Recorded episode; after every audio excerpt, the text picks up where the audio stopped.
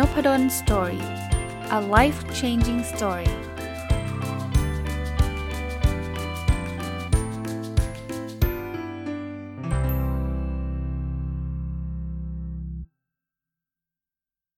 สวัสดีครับ ยินดีต้อนรับเข้าสู่นพดล Story Podcast นะครับ ตอนนี้อาจจะเป็นตอนพิเศษอีกตอนหนึ่งนะครับ ซึ่งต้องบอกว่าได้รับเกียรติจากคุณวิรพัฒน์สุขศิริหรือคุณหนุ่มนะครับ สัมภาษณ์ผ่านซูมเลยนะครับ คุณหนุ่มตอนนี้อยู่ที่ UC Berkeley ที่อเมริกาเลยนะครับก่อนอื่นก็ขอสวัสดีคุณหนุ่มครับ สวัสดีครับอาจารย์นพดลครับ สวัสดีครับครับต้องบอกแบบนี้ฮะผมรู้จักคุณหนุ่มมาสักระยะหนึ่งนะ จริงๆเรายังไม่เคยเจอหน้ากันเลยนะ จริง ๆ เราเจอกันใน Facebook นะครับโทรศัพท์คุยกันบ้างนะครับ แต่ว่าคุณหนุ่มก็เป็นอีกคนหนึ่งที่ต้องเรียกว่าเป็นผู้เชี่ยวชาญนะ ทางด้านเรื่องของการวัดการประเมินผลนะคุณหนุ่มก็เรียนอยู่ที่จบปริญญาเอกเรียบร้อยนะครับ แต่กำลังทำงานวิจัยอยู่เยอะแยะมากมาย คุณหนุ่มมีผลงานวิจัยเยอะแยะเลย ที่เกี่ยวข้องกับเรื่องของการวัดการประเมินต่างๆ นะครับรบกวนคุณหนุ่มแนะนำตัวลึกกว่านี้อีกนิดหนึ่งได้ไหมฮะว่าตอนนี้คุณหนุ่มทำอะไรอยู่ครับ ก็เอาเอาเป็นว่า จริง ๆ ก็จริง ๆ ยังยังใหญ่ยังไม่เรียกว่าจบแล้วกันครับ คือแค่เราแค่โค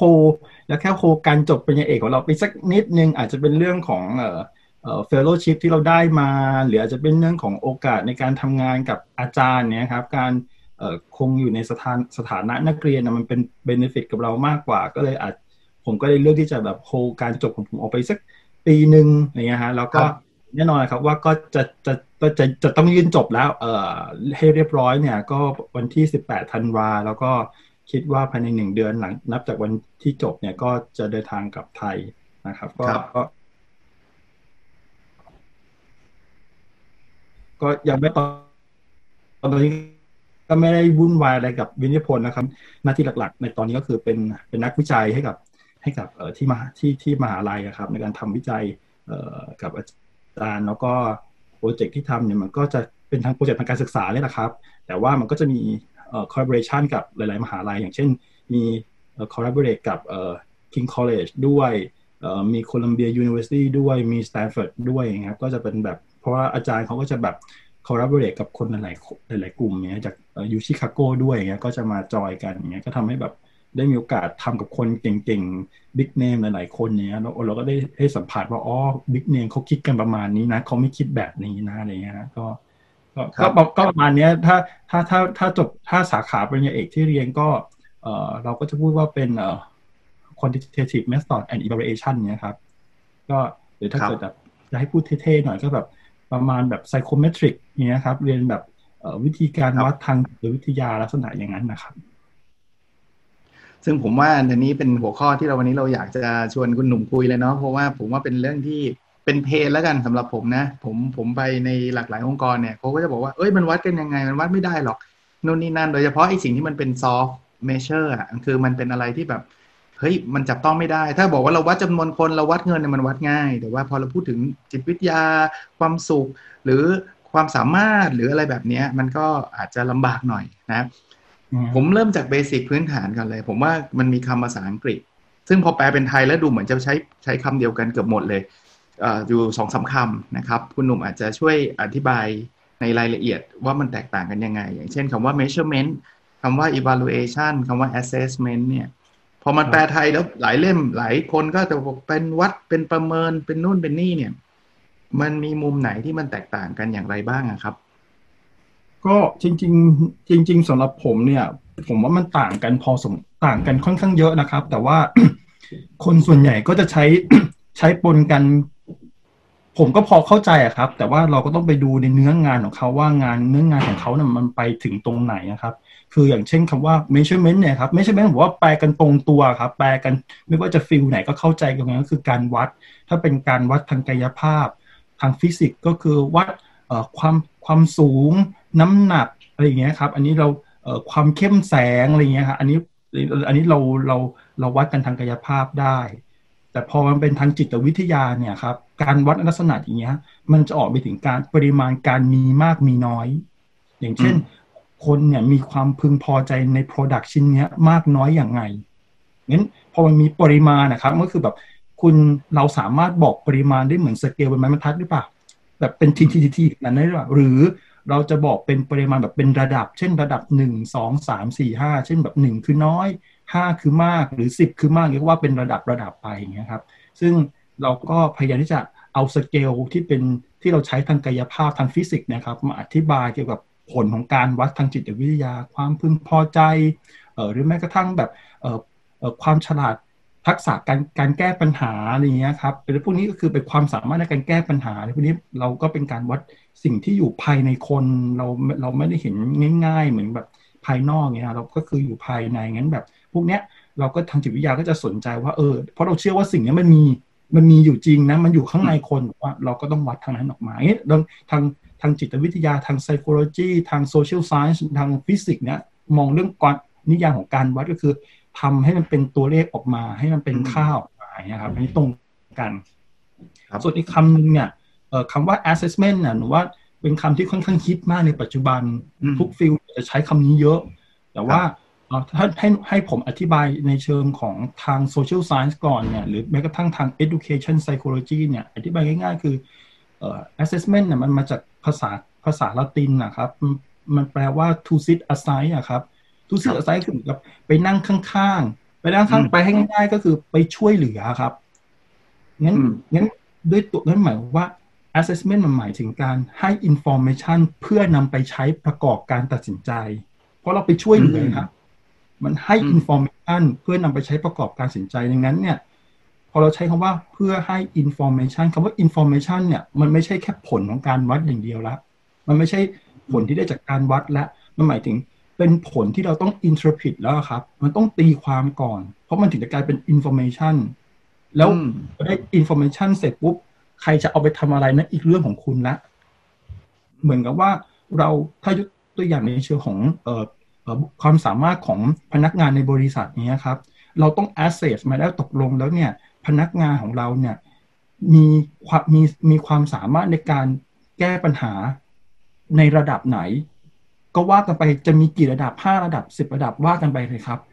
นั้นคือเราต้องให้แล้วในแต่ละระดับหมายความว่าเขาทำอะไรเป็นเขาทำอะไรไม่ได้ เขารู้อะไรเขาไม่รู้อะไรอย่างเงี้ยครับนั้นอันนี้คือเรากำลังบอกเกี่ยวกับความสามารถในการแก้ปัญหาของเขา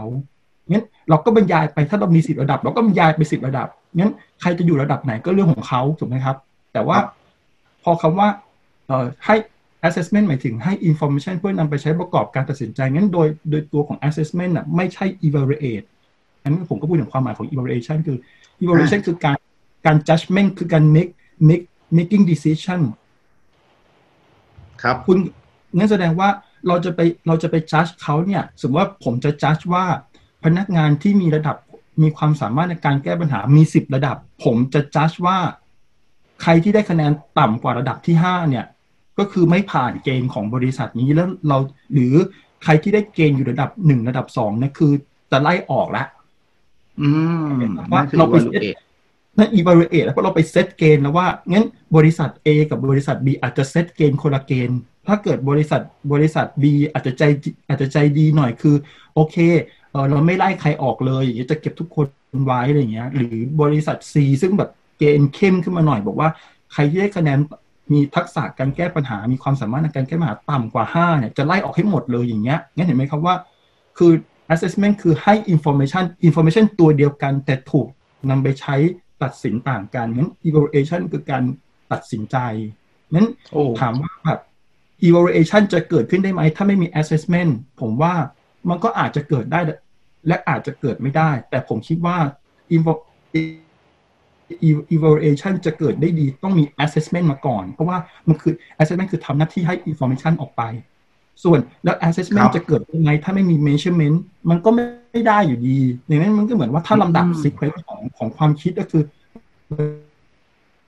มันมี measurement ก่อนนะ เพราะว่า measurement คือการวัดก่อนนะ วัดเสร็จปุ๊บเราก็มา assess คือ เอาผลการวัดมา interpret มานู่นนี่นั่นให้มันกลายเป็น information ก่อนจากนั้นเนี่ยถึงจะเอาไปใช้ evaluate เนี่ยครับแล้วก็เป็นสเต็ปแบบนี้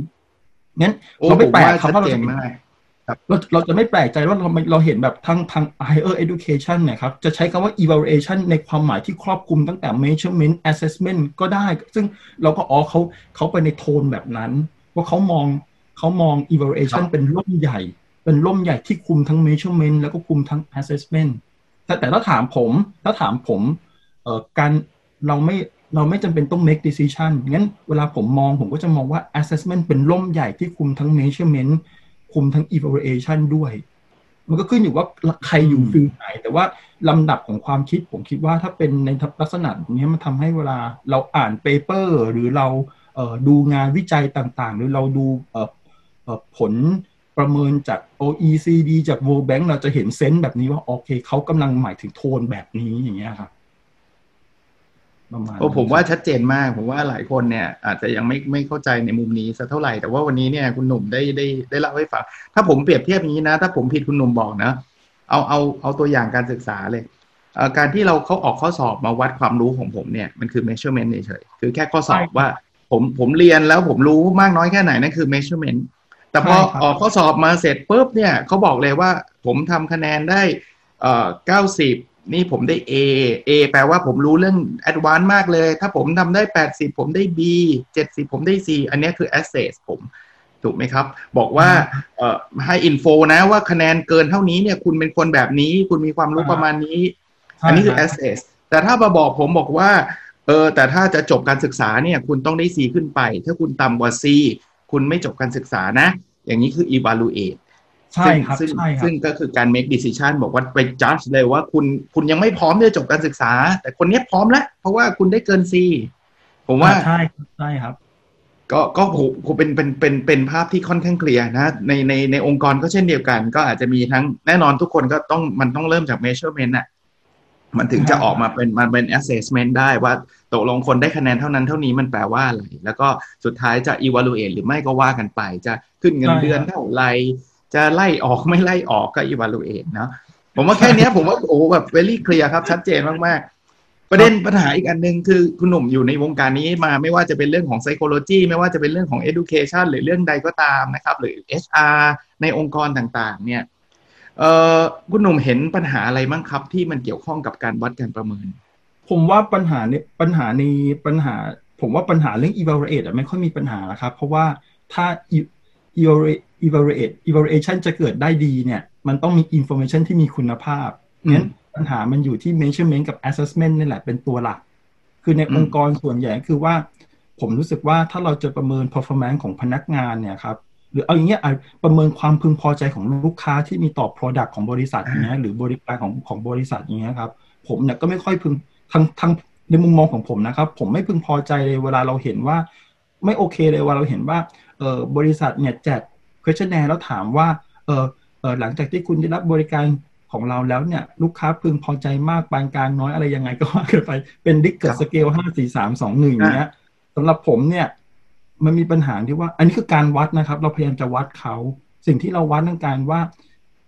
พึงพอใจของผมกับกับพึงพอใจของอาจารย์นพดลต่อ product ตัวเดียวกันนี่เหมือนกันไหมครับ ไม่เหมือนเหมือนอยู่แล้วแล้วผมติ๊กผมติ๊กไปสามนะครับ ว่าโอเคสุดอับผมพึงพอใจมากผมติ๊กผมติ๊กไปที่สี่อาจารย์นพดลก็ติ๊กไปที่สี่ว่าพึงพอใจผมถามสี่ของอาจารย์นพดลกับสี่ของผมอาจารย์คิดว่ามันสี่เดียวกันไหมครับ คนละคนละอันเลยมีสิทธิ์คนละอันคนละอันครับ งั้นในในมุมของผมเนี่ยผมมองว่าปัญหามันอยู่ที่การวัดว่าไอ้สเกลที่เราเอาไปใช้ห้าสี่สามสองหนึ่งมันไม่ใช่เรื่องของหยาบหรือไม่หรือละเอียดหมายถึงว่ามีแค่ห้าช่องหรือมีสิบช่องนะครับ แต่มันหมายถึงมินนิ่งของตัวเลขอะครับมันมีปัญหามากเพราะว่าคนแต่ละคนรับรู้ความหมายของตัวเลขหนึ่งสองสามสี่ห้าไม่เหมือนกัน ครับ แต่ละคนมันไม่เหมือนกัน แล้วพอแล้วพอเราเอา แล้วพอเราเราเอาสเกลเนี้ยไปถาม แล้วก็ตั้งทำเป็นข้อคำถาม ไปถามลูกค้าอย่างเงี้ยว่าพึงพอใจนู่นนี่ไม่อะไรยังไงเงี้ย แล้วเราก็จับทุกอย่างมาขยำรวมกันทำเป็น total score เป็น sum score เงี้ยแล้วก็แปลแปลกลุ่มกลุ่มไปอย่างเงี้ยครับ ผมว่าลักษณะการทำอย่างเงี้ยสำหรับผมคือ มันถึงได้มันมันถึงได้บ่งบอกว่างานวิจัยทางทางทาง marketing หรือบางทีเนี่ย มันไม่ค่อย มันไม่ค่อยแม่นยำเพราะว่า ตัวเลขมันไม่ค่อยมีความหมายอะไรผลที่ได้มันไม่มีความหมายอะไรงั้นกลับมาที่ตัวอย่างของพนักงานในบริษัทอย่างเงี้ยพอเป็นเรื่องของ assessment อย่างเงี้ยเราจะบอกว่าโอเค เราจะประเมินผลการทำงานของพนักงานอย่างเงี้ยครับปัญหามันไม่ได้อยู่ที่ว่าเราเนี่ยจะไปเอาพนักงานมานั่งทำข้อสอบนะครับ ผมว่าเพราะว่า assessment นิยามของ assessment อะมันคือมันคือชุดของวิธีการที่นำไปใช้เก็บรวบรวมข้อมูล อืม testing เป็นส่วนหนึ่งหมายถึงเอาข้อคำถามมาให้คนทำอันนี้คือส่วนหนึ่งแต่วิธีการในการเก็บรวบรวมข้อมูลมีสารพัดวิธีเลยครับ วิธีที่ง่ายที่สุดสำหรับองค์กรคือการสังเกตพฤติกรรมของพนักงาน และการรวบรวมผลงานของพนักงานให้มันเป็นระบบงั้นว่าเราจะว่าเราจะว่าเราจะ assess เนี่ยคือเราต้องรวบรวมหลักฐานนะครับ หลักฐานชิ้นก่อนที่เราจะไปจัดว่าเขาดีหรือเป็นเขา ก่อนที่เราจะอินทรพิตว่าเขามี performance เป็นแบบไหนผมจะต้องถามกลับว่า คุณใช้หลักฐานอะไรบ้างในการที่จะอินทรพิตผลอันนั้นออกมา เพราะว่าผลนั้นมันจะถูกส่งต่อไปการตัดสินใจงั้นหลักฐานมีอะไรบ้างเป็นประเด็นของ assessment คือ คุณมีหลักฐานอะไรบ้าง แล้วหลักฐานแต่ละชิ้นน่ะมันน่าเชื่อถือหรือเปล่า ครับงั้นในองค์กรเนี่ยผมมองว่าในองค์กรเนี่ยขาดระบบในการเก็บรวบรวมหลักฐานเนี่ยอย่างต่อเนื่อง ผมไม่ได้หมายความว่าเก็บทุกวันนะครับ แต่หมายว่ามันต้องมีระบบในการเก็บว่าแบบโอเค ลูกน้องคนนี้พอให้แอดแอดไซน์งานแบบนี้ไปทำเนี่ยเขาทำได้เขาทำได้ดียังไงเขาทำได้ผลเป็นยังไง แล้วก็เก็บเป็นหลักฐานเก็บเป็นบันทึกไปเรื่อยๆแล้วพอเราเห็นทั้งปีเราเห็นภาพอ๋อทั้งปีเนี่ย ผลการทำเช่นเราบันทึกข้อมูลลงใน Excel อย่างเงี้ยครับยี่สิบช่อง ทั้งปีเลยมียี่สิบช่องเงี้ยโอ้คนนี้ แล้วก็ across ไปเลยว่าแถวที่หนึ่งคือคนที่หนึ่งว่ากันไปเลยยี่สิบคอลัมน์เอาโอเคเราเห็นนะผลงานของเขาเป็นตลอดที่ผ่านมายี่สิบเอตลอดใช่ไหมหนึ่งปีเขาเป็นแบบนี้อย่างเงี้ยแล้วโอเคงั้นเราจึงสรุปว่าเนี่ยผมกำลังจะตีความนะครับ ผมกำลังจะสรุปว่าเออลูกน้องคนนี้เออมี performance เป็นแบบนี้จากหลักฐานที่เรามี อันนี้คือกระบวนการ assess ซึ่งอาจจะเป็นการอาจจะถ้าเกิดเป็นหัวหน้าผมเป็นหัวหน้าผมอาจจะเรียกลูกน้องบางคนมาพูดคุยแล้ว เออ คุณคิดว่าเออ งานชิ้นนี้ลูกค้าคนนี้บริษัทนี้ที่คุณได้ทำทำกิจกรรมกับเขาได้ดีลกับเขาเนี่ยคุณได้เรียนรู้อะไรบ้าง คุณได้แก้อาจจะเป็นการสัมภาษณ์เพราะนี่ก็คือ assess เหมือนกันคือการเก็บรวบรวมข้อมูลนะครับ หลังจากที่ผมสังเกตเข้ามาสักระยะหนึ่งอาจจะพูดคุยกับเขาก็ได้ ซึ่งมันก็มันก็คือทำให้เรารู้สึกว่าเราใช้หลักฐานหลากหลาย ในการที่จะไป assess เขาก่อนที่เราจะสรุปว่าเขาเป็นยังไง ผมว่าเราก็ต้องมีหลักฐานที่ที่ค่อนข้างน่าเชื่อถืองั้นงั้น ทุก ๆ อย่างมันคือการวัดหมดนะครับ แต่เราก็ต้องเก็บให้มันเป็นระบบ ซึ่งในองค์กรผมมองว่าก็อาจจะเก็บไม่เป็นระบบหรือ HR ของบางบริษัท อาจจะไม่ได้เก็บให้มันเป็นระบบลักษณะอย่างนี้งั้นเวลาแบบ เออเวลาเราประเมินให้เงินเดือนแล้วกันครับ เรื่องขึ้นเงินเดือนนี่นะครับ เป็นปัญหาเยอะมากทำไมคนนี้ถึงได้คะแนนเอ้ทำไมคนนี้ถึงได้เงินเดือนเยอะทำไมชั้นหนึ่งไม่ได้เงี้ย เพราะว่าเราไม่มีเราไม่มีหลักฐานเราไม่มีระบบในการเก็บหลักฐานว่าแบบโอ้เราจะดูจากอะไรบ้างเนาะเราก็แบบบางคนแบบ มาตีนปลายอะครับไปดีตอนท้ายครับ แล้วแล้วหูหัวหน้าเห็นเลยหูคนนี้แบบช่วงหลังๆนี้ไฟแรงเลยอ่านได้โปรโมทได้สิบห้าเปอร์เซ็นเงินเดือนขึ้น แต่บางบางคนแบบว่าแหมเข้ามาแล้วแบบตั้งแต่แรกแรงดีตอนช่วงแรกๆพอตอนตอนหลังแรงตกเนี้ยกลายว่ากลับได้ผลประเมินน้อยเงินเดือนน้อยกว่าเหลือเจ็ดเปอร์เซ็นต์อย่างเงี้ยก็กลายว่ารู้สึกแบบบริษัทไม่ยุติธรรมเมื่อไม่ยุติธรรมเป็นไงครับ ก็น้อยเนื้อต่ำใจ burn out บ้างลาออกบ้างก็ว่ากันไปครับจริง แล้วจริง ๆ คนคนส่วนใหญ่จะส่วนใหญ่หรือเปล่าไม่รู้ไม่มีไม่มี information แต่ว่าพอใกล้ๆช่วงประเมินเนี่ยทุกคนก็จะรู้นะ ว่าช่วงนี้ไม่ควรลา เพราะว่าถ้าลาตอนนี้หัวหน้าจำได้ไงกลายเป็นว่าเอ่อคนลาตอนมกราเนี่ย หัวหน้าลืมไปแล้ว กลายเป็นคนขยันขันแข็งเลยมาตุลานั่งกันเต็มเลย เพราะว่าลาตอนนี้ซวยเลยใครเกิดจะไปเที่ยวสักสัปดาห์หนึ่งตอนนี้ทั้งนั้นจริงๆเขาไม่เคยลามันเลยก็ได้ แต่เราอาจจะพูดถึงระบบ assessment เราไม่ดี คือเราอาจจะใช้แบบ อย่างที่คุณหนุ่มบอกอะพอใกล้ๆถึงปลายปีบอกเอาหัวหน้ามาประเมินหนึ่งสองสามสี่ห้าเลย ว่าคนนี้ขยันหรือเปล่า มันก็ใช้ความรู้สึกซะส่วนใหญ่ก็ขยันมั้งห้ามั้งอะไรเงี้ย ไม่มี informationหรือจะเรียกว่าไม่มี ไม่มีข้อมูลที่หลักฐานมากพอที่ไปใช่ มันเป็นเรื่องหลักฐานนะครับผมพอผมพอผมไปอ่าน อ่านเอ่อ journal พวกแบบ human resource development หรือทางแบบพวก marketing research อย่างเงี้ย ผมรู้สึกว่าเออทางฟิลทางฟิลพวกเนี้ยก็ยังยังมีพื้นที่ทางด้าน assessment เนี่ยให้เราได้เล่นอีกเยอะเพราะว่า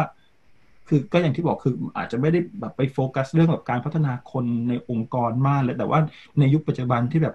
พวก up skill re skill อย่างเงี้ยครับ อันนี้เห็นภาพชัดเลยว่าแบบ เออเรา ไอ้พวก assessment เนี่ยจะมีบทบาทสำคัญมากในในในในเรื่องของการ up skill re skill พอเราพูดถึง up skill หมายถึงว่าแบบทำยังไงให้ให้พนักงานเรามีสกิลอันนั้นเพิ่มขึ้น เช่นจากจากเดิมทีมีสองระดับอยู่ระดับ2เนี่ยจะให้เป็นระดับ 5 ได้ยังไงอย่างเงี้ยคือแบบอันนี้ up skill แต่ถ้าเกิดคำว่า re skill คือ up จะต้องเพิ่มเป็นจากมีสกิล A จะให้เป็น skill B skill C อย่างเงี้ยครับงั้นผมมองว่า assessment ในในใน ในในเชิงของภาคธุรกิจหน่วยงานหน่วยงานต่างๆ เอกชน องค์กรภาครัฐและพวกนี้มันมัน assessment มันเป็นเครื่องมือสำคัญว่ามันคือเราต้องรวบรวมหลักฐานเกี่ยวกับเกี่ยวกับพนักงานกับคนของเราให้ให้มากครับ แล้วจะได้เอาไปใช้ making decision ได้ดีอย่างเงี้ยครับ ครับผมผมย้อนกลับไปอันหนึ่งที่เมื่อกี้ผมคิดว่าคนฟังอาจจะสนใจครับ คือผมว่าหลายหลายองค์กรเลยตอนนี้เวลาเขาจะไปเอาเอาวัดความพึงพอใจลูกค้าที่คุณหนุ่มเล่าให้ฟังเมื่อกี้ เขาก็ใช้วิธีที่คุณหนุ่มพูดแหละ ก็คือหนึ่งสองสามสี่ห้าซึ่งผมเห็นด้วยอย่างยิ่งว่าสี่ของแต่ละคนมันก็ไม่เท่ากันห้าแต่ละคนไม่เท่ากัน แล้วคุณก็เอาเอาเอาสิ่งที่ไม่เท่ากันมาหารเฉลี่ยซะงั้นน่ะบอกว่าสามจุดห้าสี่จุดห้าซึ่งมันก็ meaningless almost meaningless คราวนี้เราเราจะพอมีวิธีไหนแก้ไขได้ไหมครับ เพราะว่าคนส่วนใหญ่ก็คิดว่าเอาแล้วไม่งั้นจะจะทำยังไง เพราะว่าก็ก็ก็ทำแบบนี้มาตลอด ผมว่าผมว่าวิธีการเนี่ยมันจริง ๆ แล้วสเกลเนี่ยครับ มันมีงานวิจัยเยอะมากนะครับ ว่าไอ้ไอ้ Likert scale ห้าสี่สามสองหนึ่งเนี่ยครับ อย่างนี้นะครับ พอเรา dichotomize นะครับ ตัดสามทิ้งซึ่งเป็นตรงกลางนะครับ ตัดสามทิ้งไปครับแล้ว dichotomize คือหนึ่งสองหนึ่งสองเป็นเป็นเป็นโนไปสี่ห้าเป็นเยสไปอย่างครับปรากฏว่าให้ผลเนี่ยดีกว่าห้าสิบสามสองหนึ่งอยู่ครับอ๋อเหรอฮะโอ้น่าสนใจ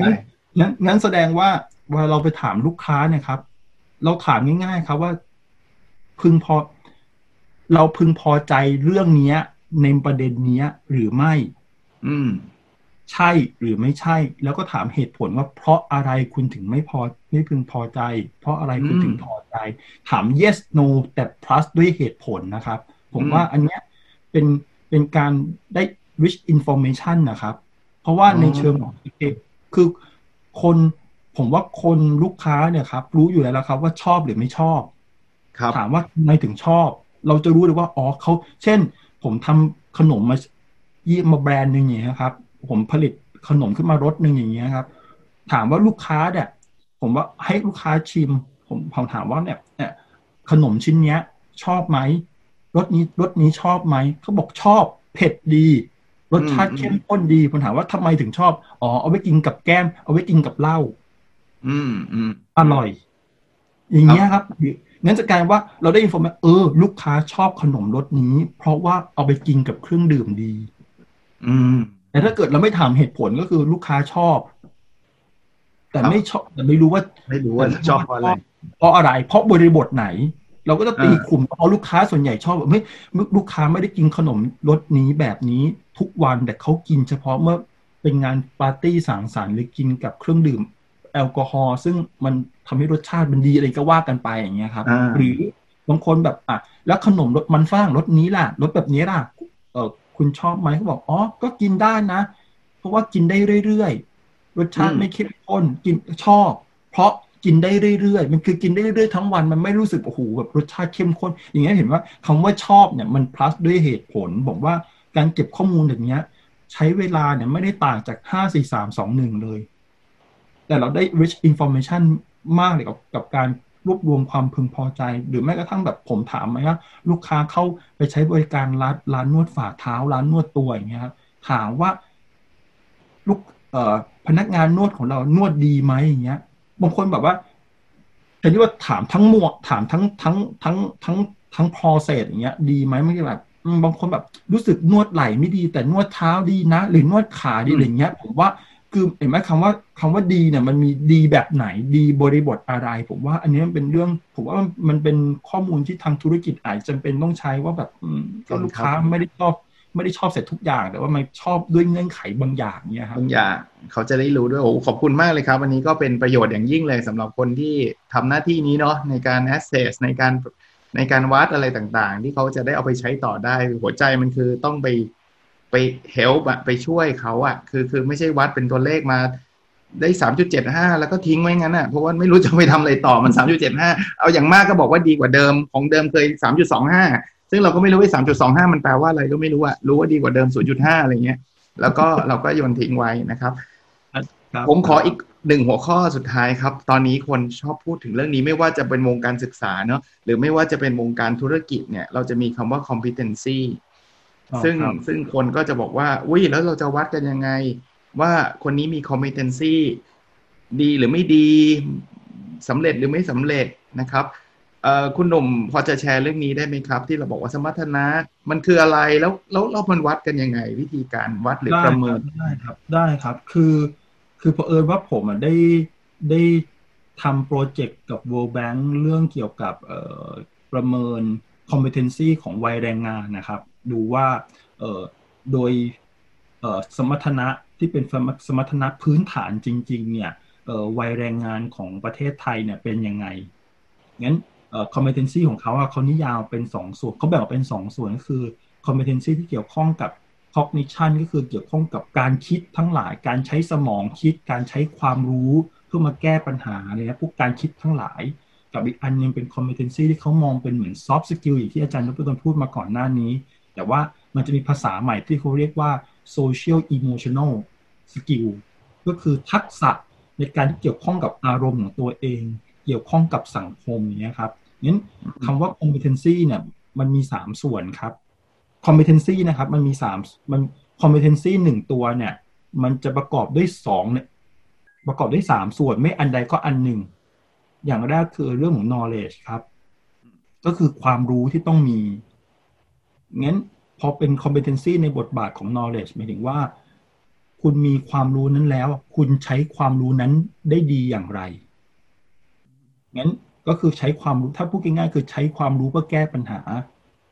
หรือเอาไปทำงานอะไรก็ว่ากันไป อันที่สองคือเรื่องของ skill skill เนี่ยมันก็แล้วแต่ว่าเราจะมองเป็น skill ในเชิงของสังคม เช่น การทำงานร่วมกันกับผู้อื่น อันนี้ก็เป็น skill แบบหนึ่งคุณเป็นคนรับฟังความคิดเห็น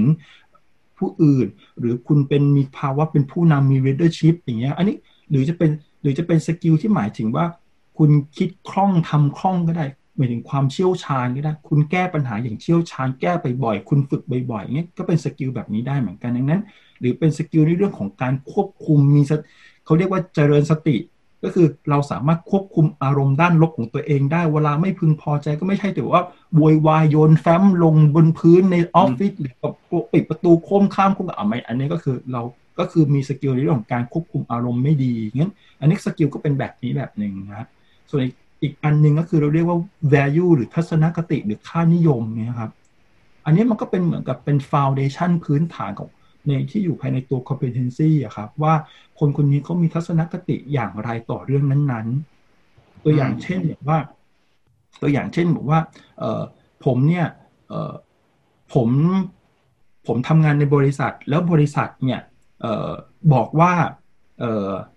เออไม่อนุญาตให้ให้พนักงานในบริษัทเนี่ยเออพักพักเออเออพักเที่ยงเกินเวลา ไม่ว่าจะยังไม่ว่าจะยังไงก็ตามอย่างเงี้ยครับงั้นก็ต้องถ้าคุณพักเที่ยงคุณคุณต้องพักตอนเที่ยงจนถึงบ่ายโมง แล้วคุณก็ต้องกลับมาทำงานต่อสมมตินี้เนี่ยอันนี้ก็กฎของบริษัท แต่ว่าผมเนี่ยรู้สึกว่ากฎเนี้ยไม่ผมไม่ผมไม่เห็นด้วยกับกฎนี้เลย เพราะว่าบางทีแล้วแบบหืมก็เป๊ะเกินไปนะ แต่ว่าบางทีผมไปทำธุระอื่นเลยไปกินข้าวแล้วปรากฏว่าร้านอาหารคิวยาวเงี้ยเรากลับมาไม่ทันปรากฏว่า ผมเนี่ยเคารพกฎนะครับ แต่ผมเนี่ยไม่ให้คุณค่าของมันหมายความว่า ผมก็เลยฝากบัตรเพื่อนเนี่ยให้เพื่อนเนี่ยถือบัตรมาแล้วมาติดแทนผมตอนนี้ผมยังอยู่ข้างล่างอยู่เลย ยังกินข้าวอยู่เลยแต่ให้มาติดก่อนเพราะว่าจะได้ไม่เกินบ่ายโมงเห็นไหมครับว่ามันคือเรื่องของ value ทัศนคติของเรา เราปฏิบัติตามกฎได้ แต่ว่าเราให้คุณค่ากับมันนะไม่มาก แต่ในขณะเดียวกันบางคนเนี่ยโอเค ถ้ามันมีเวลากินข้าวแค่ชั่วโมงหนึ่งก็ ก็ซื้อขึ้นมากินบนออฟฟิศแล้วกันจะได้หมดปัญหาไปก็แก้ปัญหางั้นเห็นไหมครับว่า คนหนึ่งคนอยู่ภายใต้กฎเดียวกัน แต่ให้คุณค่ากับกฎเหล่านั้นอะไม่เท่ากันอันนี้มันคือพวกนี้มันส่งผลต่อ competency ทั้งหมดดังนั้นเนี่ย competency มี competency มี 3 ส่วนมี knowledge มี skill แล้วก็มี value ครับนั้นทั้ง 3 ตัวเนี้ยมันจะผสมผสมเข้าด้วยกันมีอันมี knowledge มากบ้างมี skill น้อยลงหน่อยมี value นิดๆเรียกไปเป็น competency อันหนึ่ง competency A อีกอันหนึ่งอาจจะไปเน้นที่แบบ skill เยอะๆ knowledge น้อยๆ value น้อยๆ ก็อย่างนั้น มันก็จะเป็น combination กันระหว่างมีอะไรมากอะไรน้อยตัวขึ้นอยู่ว่าแต่ละแต่ละ competency เนี่ย มันไปโฟกัสแค่ตรงไหน ถ้าผมยกตัวอย่างทักษะการแก้ทักษะการบริหารจัดการหรือการแก้ปัญหาเฉพาะหน้าครับ ถ้าพูดถึงทักษะนี้ปุ๊บเนี่ย value เราไม่แทบจะไม่สนใจเลย เราจะสนใจแค่ว่า knowledge ละกับ skill ละคุณใช้อะไรมัน คุณมีความรู้พอที่จะมาแก้ปัญหาเฉพาะหน้าได้ดีขนาดไหน แล้วคุณมีทักษะในการที่จะแบบว่าแก้ปัญหาดียังไง คุณวิเคราะห์สถานการณ์ดีไหม คุณเลือกใช้วิธีที่เหมาะสมได้เปล่า คุณมีการประเมินผลกระทบที่มันจะเกิดขึ้นหรือเปล่า นี่คือทักษะการแก้ปัญหาซึ่งแบบอย่างเงี้ยองค์กรต้องการลักษณะนั้นนั้นตัว competency ตัวนี้มันจะไปโหลดอยู่ที่ knowledge กับ skill มากกว่าที่จะไปโหลดอยู่ที่ value แต่ถ้าเกิดผมมองแบบผมเป็นสายโลกสวยผมบอกว่า อะผมอยากจะให้แบบให้คนในองค์กรรักกันทำงานกันเป็นทีมเอ่อไม่ว่าจะเกิด อันนี้ผมก็อาจจะเป็นเน้นที่ value ก็ได้ว่าให้ทุกคนเนี่ยเข้าอกเข้าใจกันเอื้อเฟื้อเผื่อแผ่กันอย่างนั้นงั้นเห็นไหมครับงั้นมันเป็น competency อันหนึ่งซึ่งเป็นเน้นอีกด้านหนึ่งเน้นทางด้าน value เน้นทางด้าน skill มากกว่านี่ครับโอ้น่าน่าสนใจมากเลยครับเพราะนั้นเนี่ยการที่จะวัด competency หรือจะเรียกว่าประเมิน competency เนี่ย เราก็ต้องดูก่อนว่า มันมันมี combination แบบไหน เราต้องการ combination ที่เน้น knowledge เน้น skill หรือเน้น value ซึ่งมันอาจจะมีทั้งทั้งสามคอมบิเนชันแหละ แต่คุณยังต้องต้องคุยกันให้ดีนะ ว่า competency ในเรื่องนี้เนี่ยอ่าอ่าคุณอยากจะเลือกไหน แล้วคุณก็ออกแบบวิธีการวัดและประเมินออกมา ว่ามันตอบโจทย์หรือเปล่า ซึ่งซึ่งเราก็คุยกันแล้วเรื่องกับประเมินโอ้ผมว่าเป็นประโยชน์อย่างมากเลยครับ เพราะว่าผมว่าตอนนี้คนก็อาจจะ มองยังบางทีนะผมผมสำหรับส่วนตัวผมอะบางที competency บางคนก็ยังยังยังไปเน้น knowledge ซะส่วนใหญ่ไปถามว่าคุณรู้อันนู้นไหมรู้อันนี้ไหมซึ่งจริงมันอาจจะเป็นแค่หนึ่งใน มันไม่ได้ผิดแต่ว่ามันเป็นแค่มุมเดียวเองมันเป็นมุมเดียวครับ ครับ มันไปไปวัดมันพอมันเป็นมุมเดียวมันจะตอบมันจะเกิดปัญหาสองอย่างคือหนึ่งมันไม่พอครับ มันให้ information ไม่พอเพื่อเอาไปใช้ตัดสินใจครับ อืมเราประเมินได้ไหม เราวัดได้ เรา access ไหมไหมได้ แต่ว่า information ที่ได้จากการ access เนี่ยมันไม่พอเพื่อเอาไปใช้ตัดสินใจ มันเลยเกิดปัญหาครับ ว่าเวลาเราเอาข้อมูลพวกนี้ไป making decision เนี่ยจะเกิดปัญหาทีเมื่อเรามองตัวตัว competency นั้นๆเนี่ยไม่ไม่ชัดมากพอหรือไม่สร้างข้อตกลงร่วมกันก่อนว่าตกลงนั้นเนี่ยถ้าเราพูดถึงทักษะการแก้ปัญหา หรือทักษะความเป็นผู้นำอย่างเงี้ยบริษัทเองเนี่ยเรามองแบบนี้นะ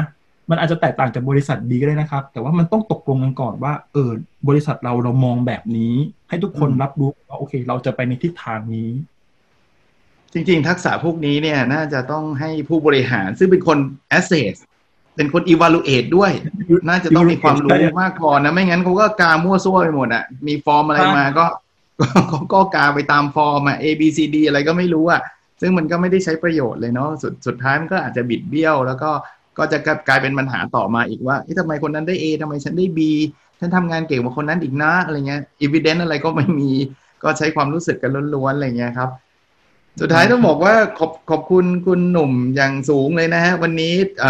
ให้เกียรติมาแจมในรายการนี้ แล้วก็ผมสำหรับผมนะเป็นคนอันนี้จะเป็นความรู้สึกส่วนตัวด้วย ก็ผมผมชอบเรื่องนี้อยู่แล้ว ผมว่ามันเป็นเรื่องที่มีความสำคัญอาจารย์นุดนเก่งหนังสือด้วยผมยังซื้อมาอ่านเลยขอบคุณครับแต่แต่อย่างอย่างที่เรียนนะครับว่าผมว่ามีจำนวนคนจำนวนไม่น้อยเลยครับ ที่อาจจะยังไม่เห็นความแตกต่าง หรือว่าอาจจะยังไม่ค่อยเข้าใจในในทิศทาง การวัดการประเมิน ซึ่งวันนี้เราเราได้รับความรู้เยอะแยะนะครับ ขอบคุณคุณหนุ่มอีกครั้งนะครับขอบคุณมากครับครับสวัสดีครับสวัสดีครับสวัสดีครับ